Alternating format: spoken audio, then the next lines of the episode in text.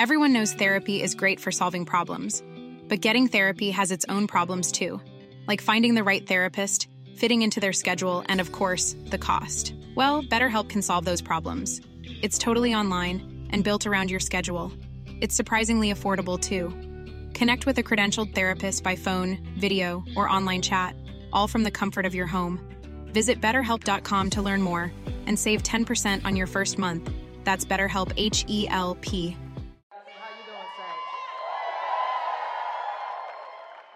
like Calvin and Fred Hammond, and so that's going to come out of me a lot on today. Okay? Okay? Okay. So, so I know you like rap, and usually on rap, when someone's on stage, there's a call and response. So when I say okay or amen, somebody, or give God a praise right there, I actually want you to do something. All right? All right? It's just gonna take a little practice. It's okay. What starts here changes the world. Well, I've got to admit, I kind of like it. What starts here changes the world. We are the music makers, and we are the dreamers of dreamers. The average American will meet 10,000 people in their lifetime. I was handcuffed to another man from another tribe whose language I did not speak. Don't think, don't think, feel. But if every one of you changed the lives of just 10 people, and each one of those people changed the lives of another 10 people, and another 10, We did not know each other. And we could not speak to each other because if we could have spoken to each other, we might have been able to figure out what was happening to us. to every politician who is taking donations from the NRA. It is because America has not invested in its people. Shame on you.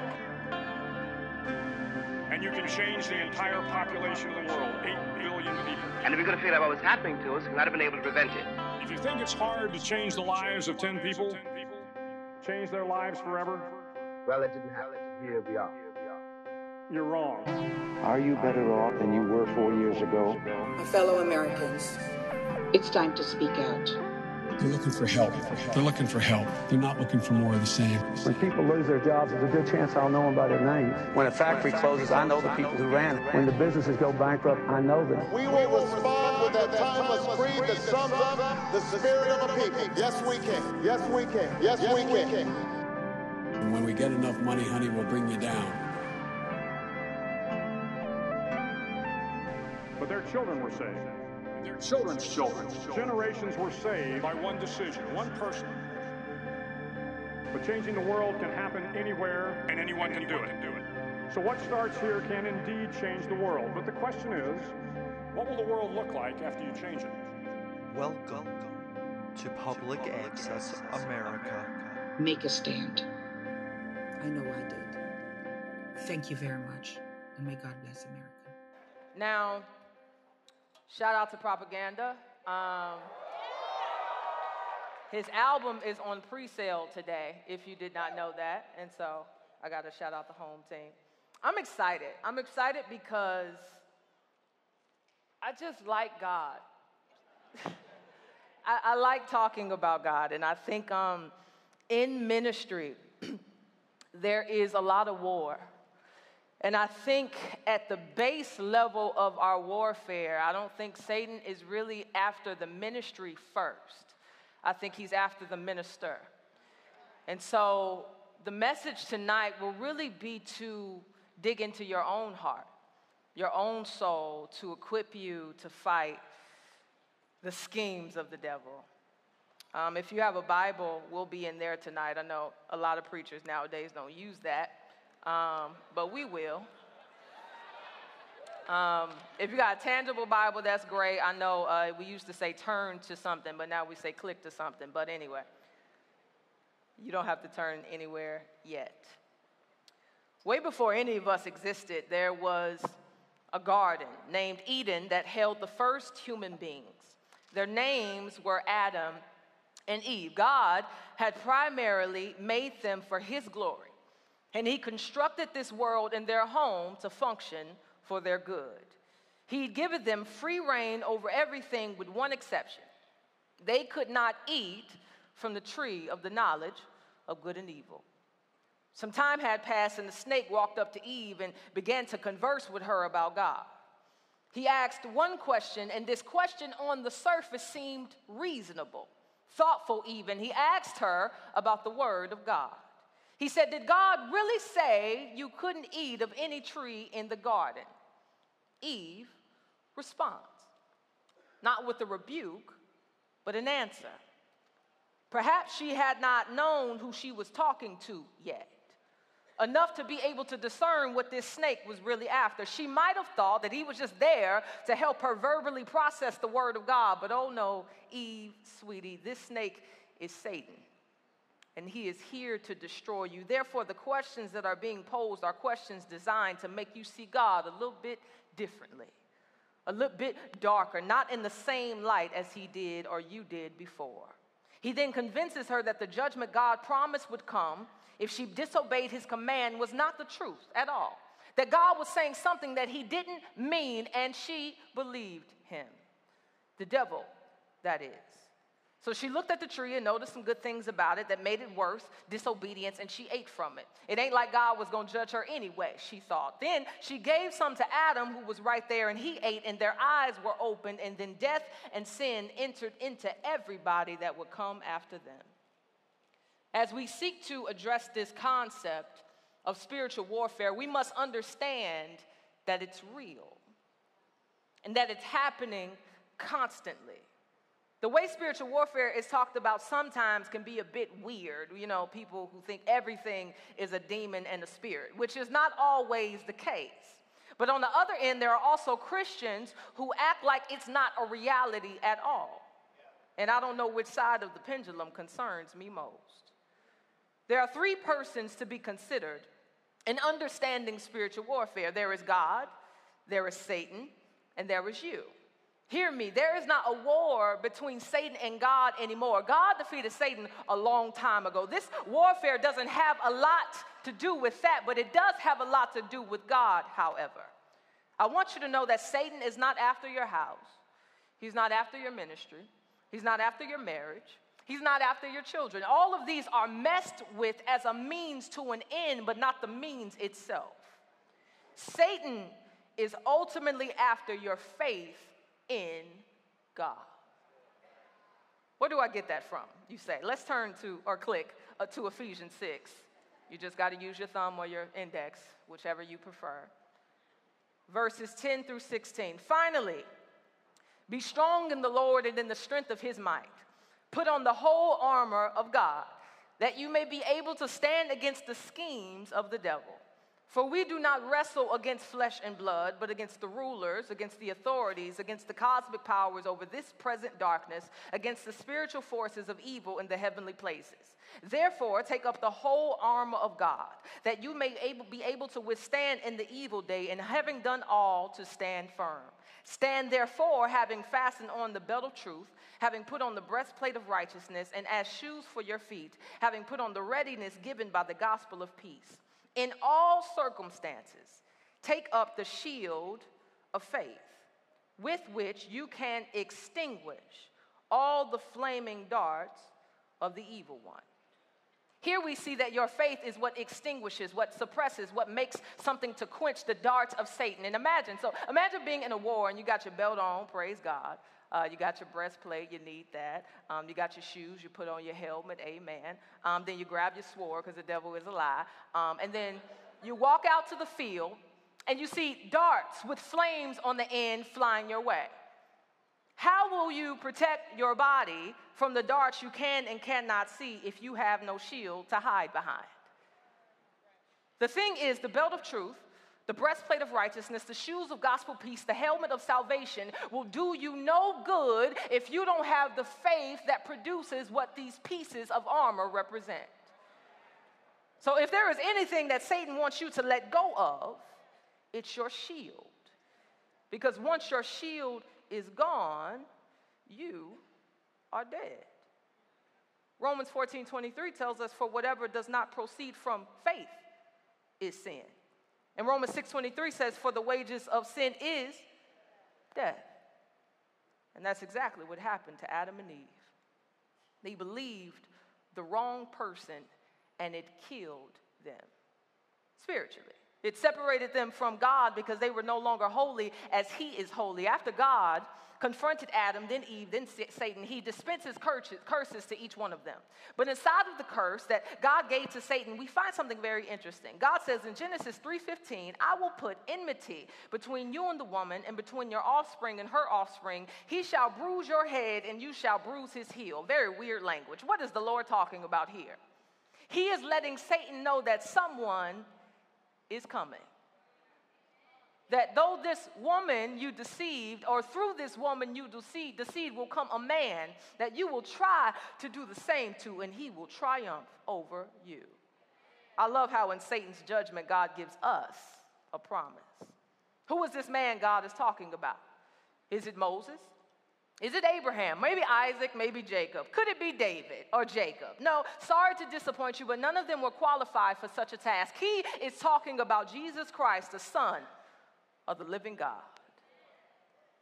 In Luke chapter 4, which is where we will be camping out for the rest of our time, we have just left the scene of Jesus' baptism. The Holy Spirit has descended on him in bodily form. And the Father has confirmed him audibly by saying, You are my beloved Son with whom I am well pleased. Then we come to chapter 4, verse 1, if you could read along with me. And Jesus, full of the Holy Spirit, returned from the Jordan and was led by the Spirit in the wilderness for 40 days, being tempted by the devil.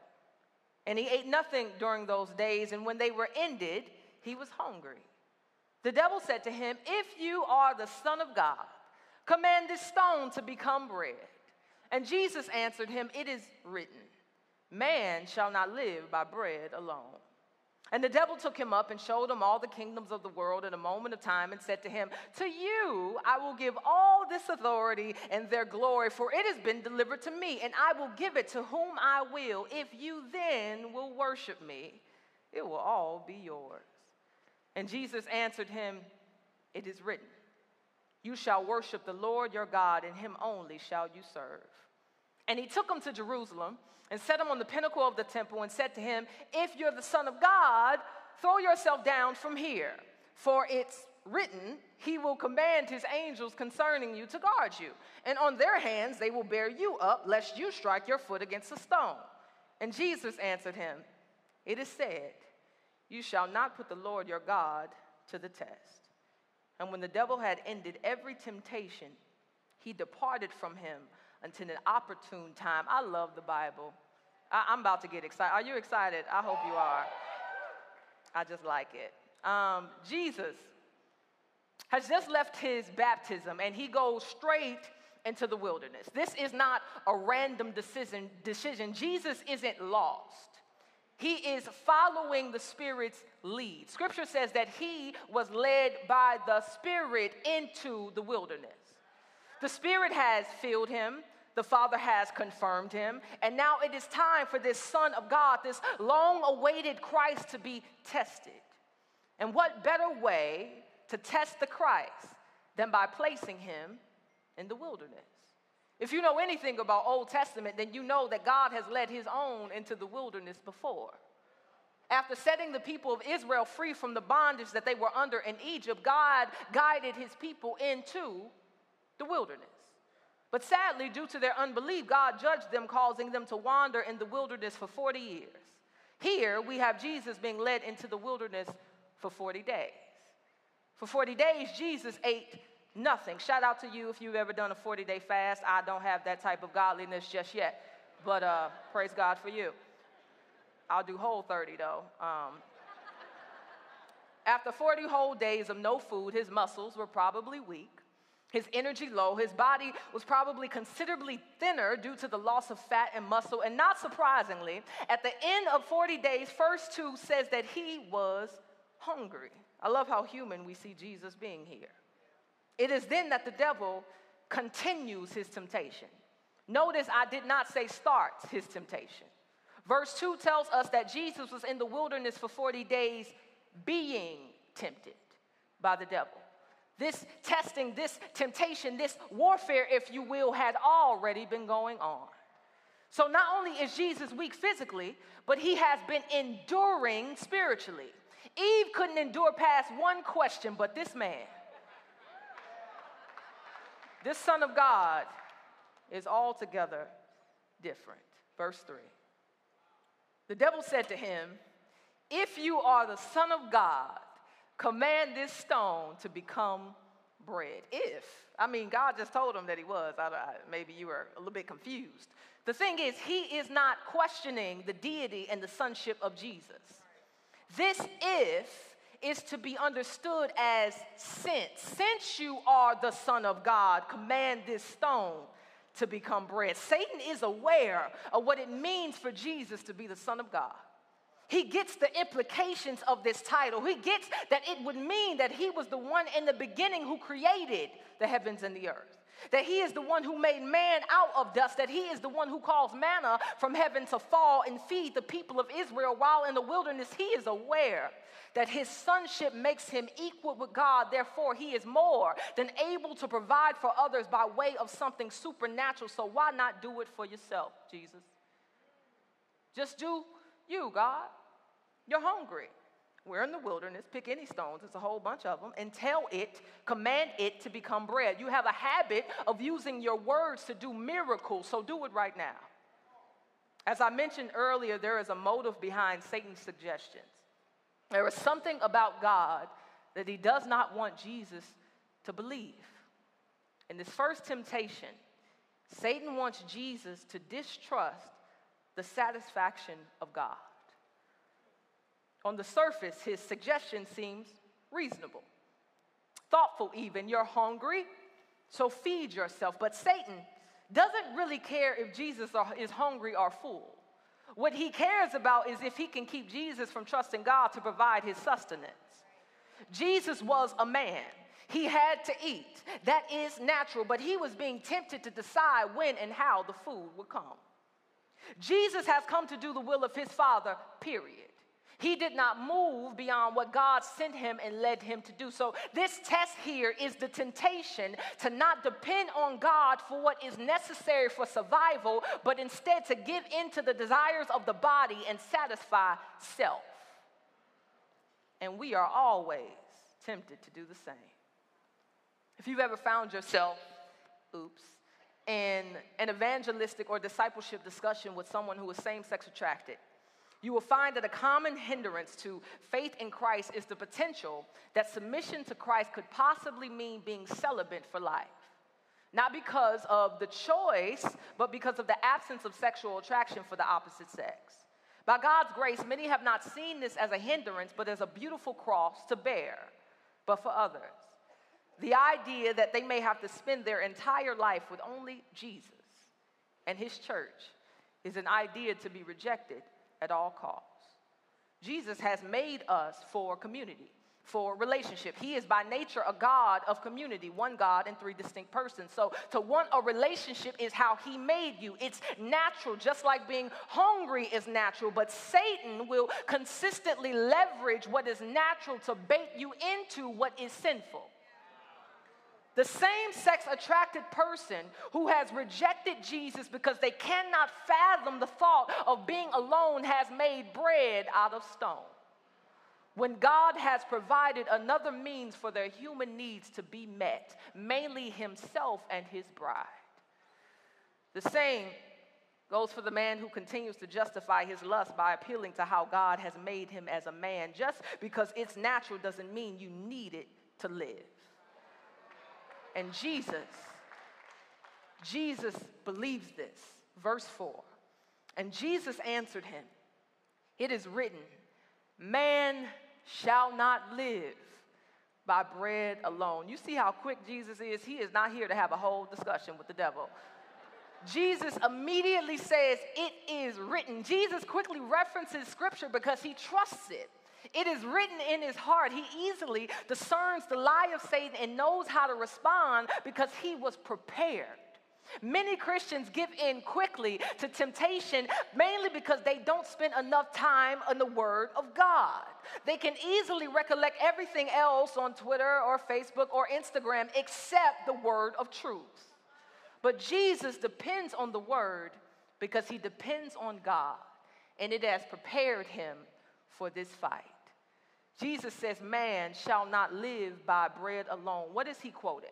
The New Testament hasn't been written, so he's obviously quoting from the Old Testament. He is referencing Deuteronomy chapter 8, verses 3. All of his rebukes, by the way, are from Deuteronomy when the people of God were in the wilderness.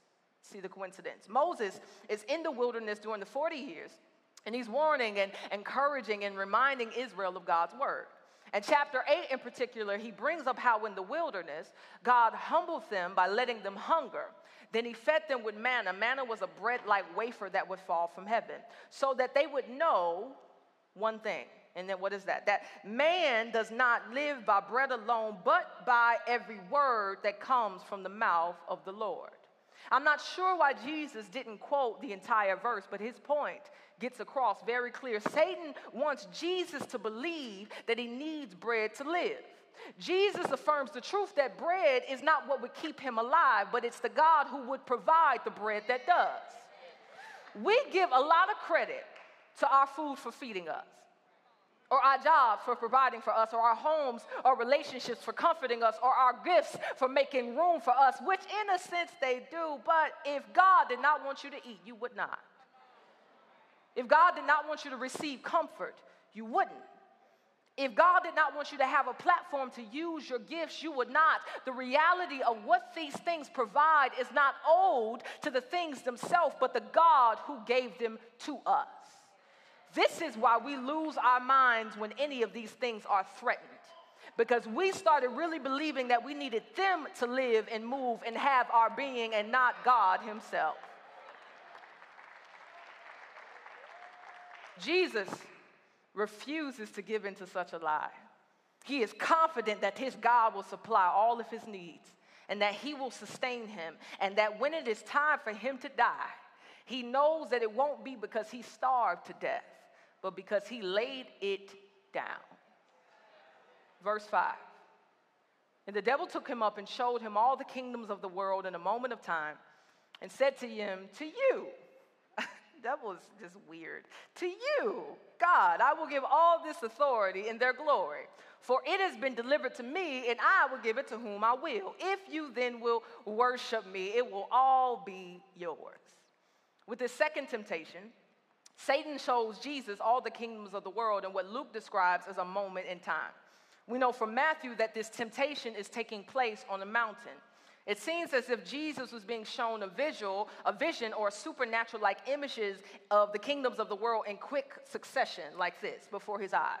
Which is highly feasible, seeing that Satan is a supernatural being. He is able to move in and out of dimensions that we have no idea about. Seeing that he had access to the throne of God to accuse Job at one point, and now he is on a physical, tangible mountain with Jesus. Satan, in some ways, displays all of these kingdoms before Jesus and says that they have been given to him and that he will be a nice little demon by giving it to Jesus. The question to be asked is Is Satan telling the truth? Has he been given authority over all the kingdoms of the world? Scripture does say that Satan is the prince or the ruler of this world the God of this age and the prince of the power of the air. I mean, having the hearing the titles prince and God being ascribed to Satan could seem to affirm what he's telling Jesus about himself. But what we must understand is that what he is prince over and God over is all that is dark, wicked, untrue, ungodly, unholy, unrighteous. He is no God or prince over the kingdoms of the world, but he is the God of the people that occupy these kingdoms. He is the God of every human being that is a slave to sin. A commentator said it this way the name God is given to Satan not because he has any divine attributes, but because he actually has the homage of the people of this world as their God, as the being who is really worshiped and has their affections. So, was Satan telling the truth? Partially. Remember, Satan is a liar and a very good one. He will tell you a lie with a little old bit of truth, but he does so. He does ha- indeed have a measure of power, but this power has nothing to do with having authority over entire kingdoms. So he is lying to Jesus because a half truth is no truth at all. The interesting thing about what Satan is offering uh, Jesus is that the language he uses is similar to a prophecy regarding the Son of Man in Daniel 7. I'm going to read it to you, and I want you to pay attention to any words that sound familiar to Satan's temptation. I'll give you some inflections so you can notice them. And behold, with the clouds of heaven there came one like a son of man. And he came to the Ancient of Days and was presented before him.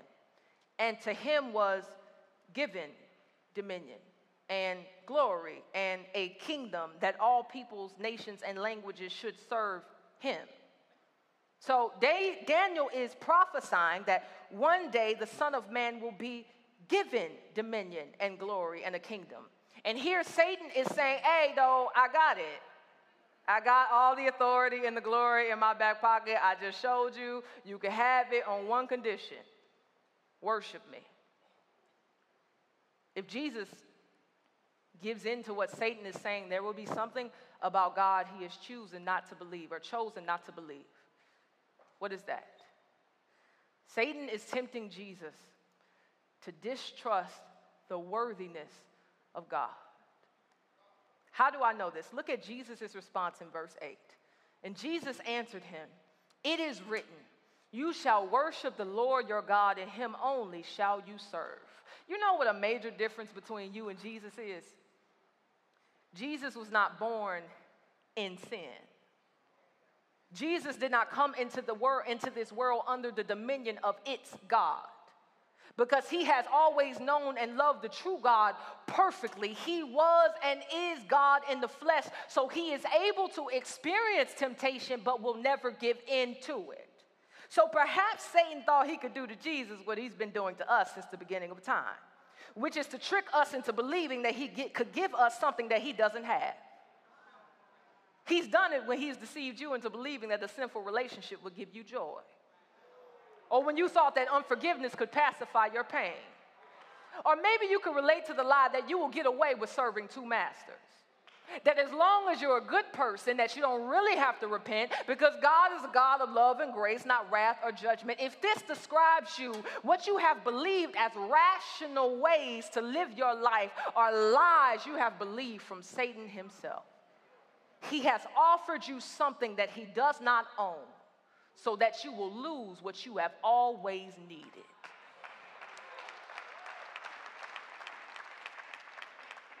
Which is God. Only God can heal your pain. The sin of unforgiveness will never be able to do that. God is the source as 1 Corinthians says, of all comfort, not a human being. Hypocrisy is not the path to life but death. It is only the surrendered person that will know what it truly means to be free. When we live as slaves to sin, we live under the dominion of Satan himself. You don't have to wear 666 to be a worshiper of the devil. Just keep going through life rejecting the command of God to repent and believe, and you've did it already. In Matthew 28, after Jesus resurrected, he tells his disciples that all authority in heaven and in earth has been given to him. Before his ministry begins, Satan says that he will give Jesus authority over kingdoms. After his bodily ministry is completed, Jesus says that he has it. We know that Jesus did not give in to the temptation, so what did he have to do to get this authority after all? In between the temptation and the exaltation was suffering. Isaiah 53.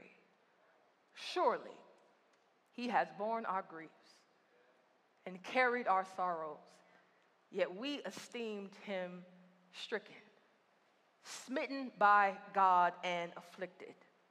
But he was pierced for our transgressions, he was crushed for our iniquities. Upon him was the chastisement that brought us peace. And with his wounds, we are healed. Satan would have preferred if Jesus got his authority through disobedience. He would have preferred if Jesus took the easy way out, but God was too valuable for Jesus to skip the cross before he got his crown. Philippians 2 8 says, And being found in human form, he humbled himself, becoming obedient to the point of death, even death on the cross. Therefore, God has highly exalted him and bestowed upon him the name that is above every name. So at the name of Jesus, every knee shall bow in heaven and on earth and under the earth. The authority and the glory and the dominion that Jesus was going to get only came through obedience to the Father. Jesus had come to do the will of his Father, and that meant he was here to serve him, to worship him, like he has been doing in all of eternity. Why? Because no one else is worthy. Who is like him? Who is more deserving of glory than him? Who else can say that all things were created through him and for him? Nobody but the Lord of hosts the Alpha and Omega, the beginning and the end. Don't let Satan deceive you into believing that a created thing is worthy of one, more glory than the one that created it. Sin will never ever give you what it promises. You shall worship the Lord your God, and him only shall you serve. Verse 9. And he took him to Jerusalem set him on the pinnacle of the temple, and said to him, If, since you are the Son of God, throw yourself down from here, for it is written, He will command His angels concerning you to guard you, and on their hands they will bear you up, lest you strike your foot against a stone. Satan is relentless. First, he wanted Jesus to turn stones into bread. Then he wanted Jesus to worship him. Now he wants Jesus to jump off the top of the temple. He's just getting more and more obnoxious. I guess that's to be expected of demons. Um, they have now moved from the wilderness to the temple in Jerusalem. This is the temple that people of Israel really thought a lot of. It was built first by Solomon, then destroyed, then it was built over again. Animal sacrifices were done, atonement for sin was done. Simply put, this temple was the temple was a center of religious life, and this is where Satan wants Jesus to jump from. This time, Satan backs up his temptation with scripture he quotes from Psalms 91. It's a psalm of trust. He might have gotten tired, you know, of Jesus firing back at him with scripture, so he needs to remind Jesus that he knows scripture too, and that he will use it when it best suits his purposes. He says to Jesus, Since you're the Son of God, you, since you seem to trust God so much, you keep using the Bible to dictate how you respond to me. So I have some encouragement for you. Jump off the temple Show the people who you really are because God has said in His word, the word that you really believe, that He will command His angels concerning you. They won't let you die, Jesus. That's if you trust God enough to prove that His word is true. So jump. If there has ever been a time that I feel that this temptation is relevant, it's now.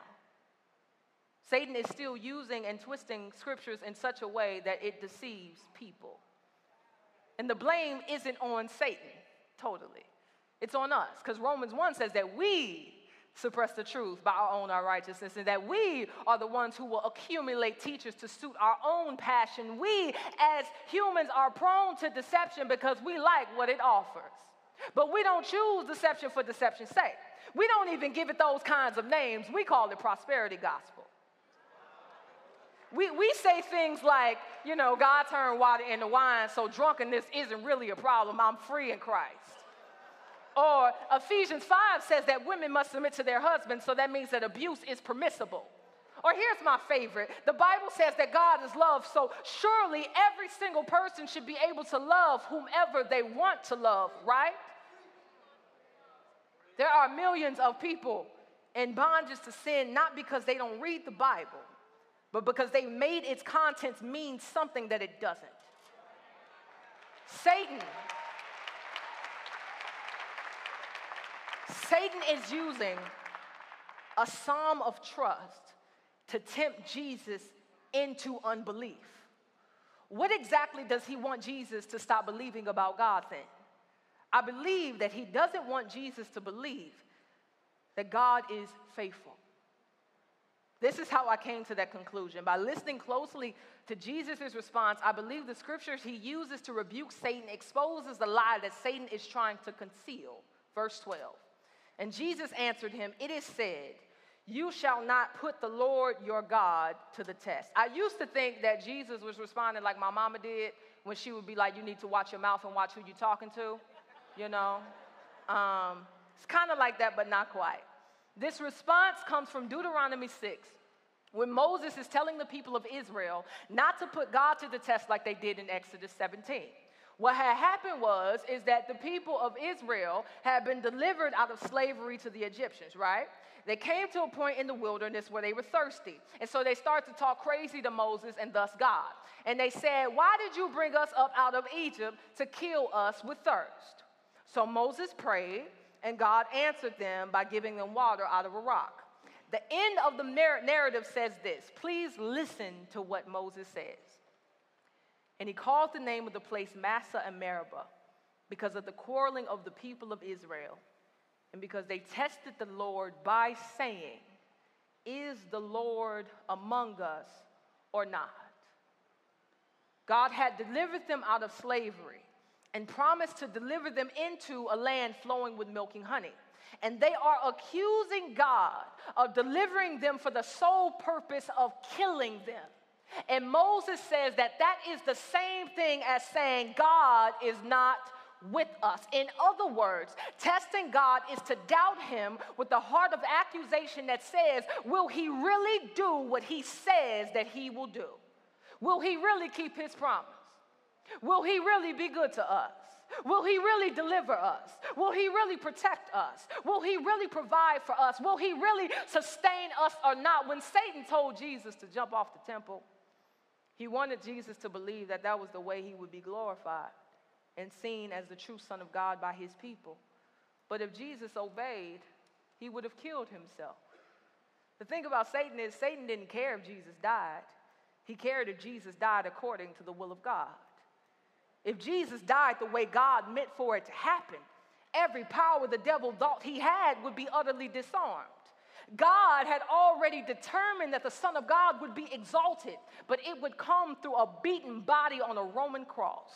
Even though the ministry before him was not going to be easy, he trusted God's will. Jesus can't put his Lord to the test because he knows his Lord is not a man that he should lie nor the Son of Man that he should repent. What he said he will do. Jesus knows that his God is faithful. So, because he can and will command his angels concerning him, he will go to that cross. Because they can bear him up lest he strikes his foot against the stone, he will trust his faithfulness, the faithfulness of his God. The scripture Satan thought he could use to destroy the Son of God contain the promises that sustained the Son of God. I love the Bible. Listen, church, Satan is after your faith in God. Every single day, there will be circumstances and trials that will arise in your life that you will be tempted to test God in. And I beg you, trust His faithfulness. Those trials are refining you. They are working together for your good so that you may grow in the image and the knowledge of your Creator. Satan wants you to believe that the Christian life is easy.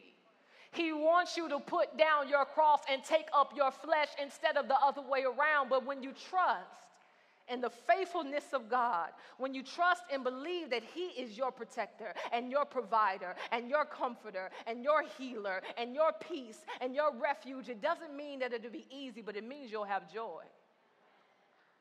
The beginning of the psalm that Satan quoted tells us this. I think he left this out on purpose. He says, He who dwells in the shelter of the Most High will abide in the shadow of the Almighty. I will say to the Lord, my refuge and my fortress, my God in whom I trust. I'm so glad that Jesus trusted God because we can too. Verse 13. And when the devil had ended every temptation, he departed from him until an opportune time. Do you know why this matters? You've probably heard this story so much that it doesn't amaze you anymore. But this is huge. With the first Adam, Satan was able to tempt and succeed. Through Adam's offspring, he was able to work their sin nature for his purposes through adultery and lust and murder and rape and pride. Though God had consistently revealed himself as worthy of their affections, his people always found themselves kneeling at the feet of idols to get something only God had in himself. God had commanded, and every single person alive at one point or another had failed to obey. But here, for the first time in history, there is a man on earth that obeyed everything.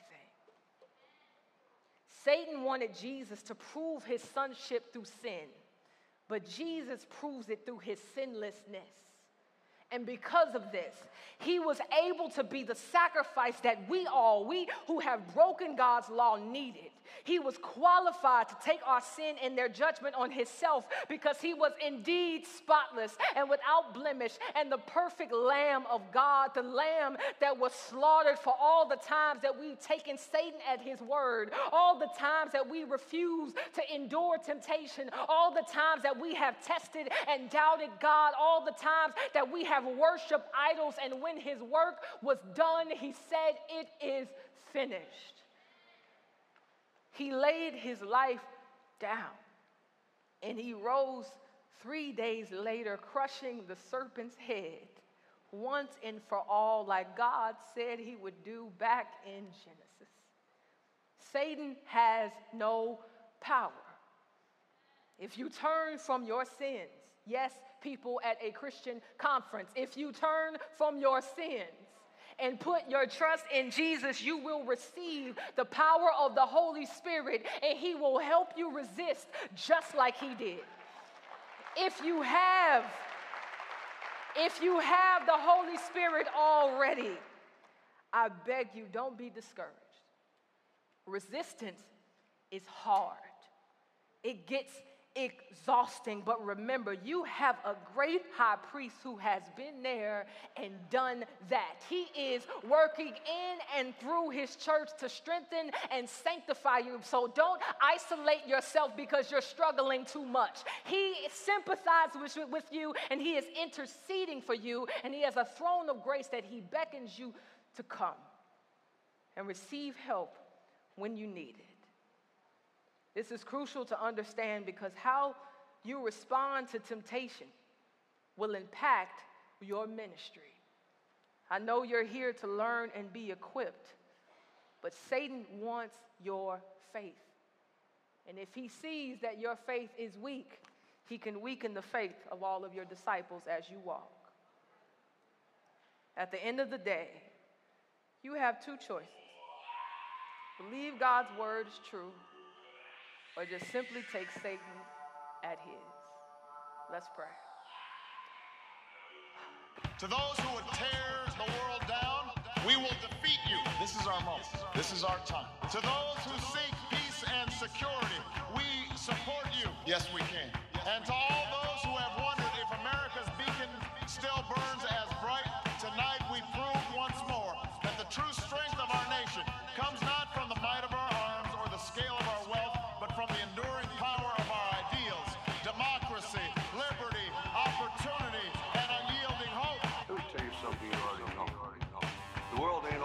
sunshine and rainbow. It's a very mean and nasty place, and I don't care how tough you are, it will beat you to your knees and keep you there permanently if you let it. You, me, or nobody is gonna hit as hard as life.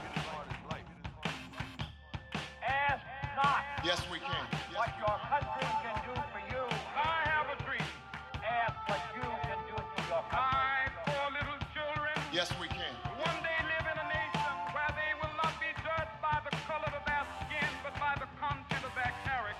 to tell you things are bad.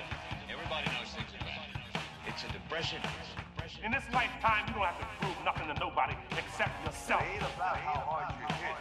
It's about how hard you can get hit and keep moving forward. How much you can take and keep moving forward. That's how winning is done. Welcome to Public Access America. Yes, we can. Now now on Instagram and SoundCloud. He wanted to run out of that tunnel for my dad. On Twitter. Apple Podcasts, the Stitcher Smart Radio app, Potable, and more. Yes, we can. Yes, we can. Public Access America. History in the making. Making history in the making. In the making.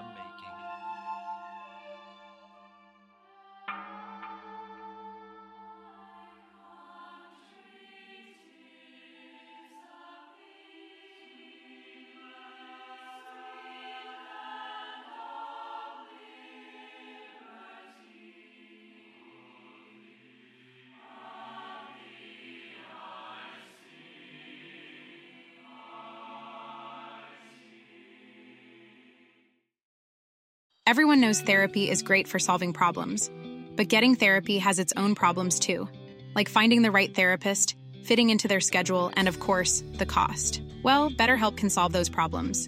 It's totally online and built around your schedule. It's surprisingly affordable too.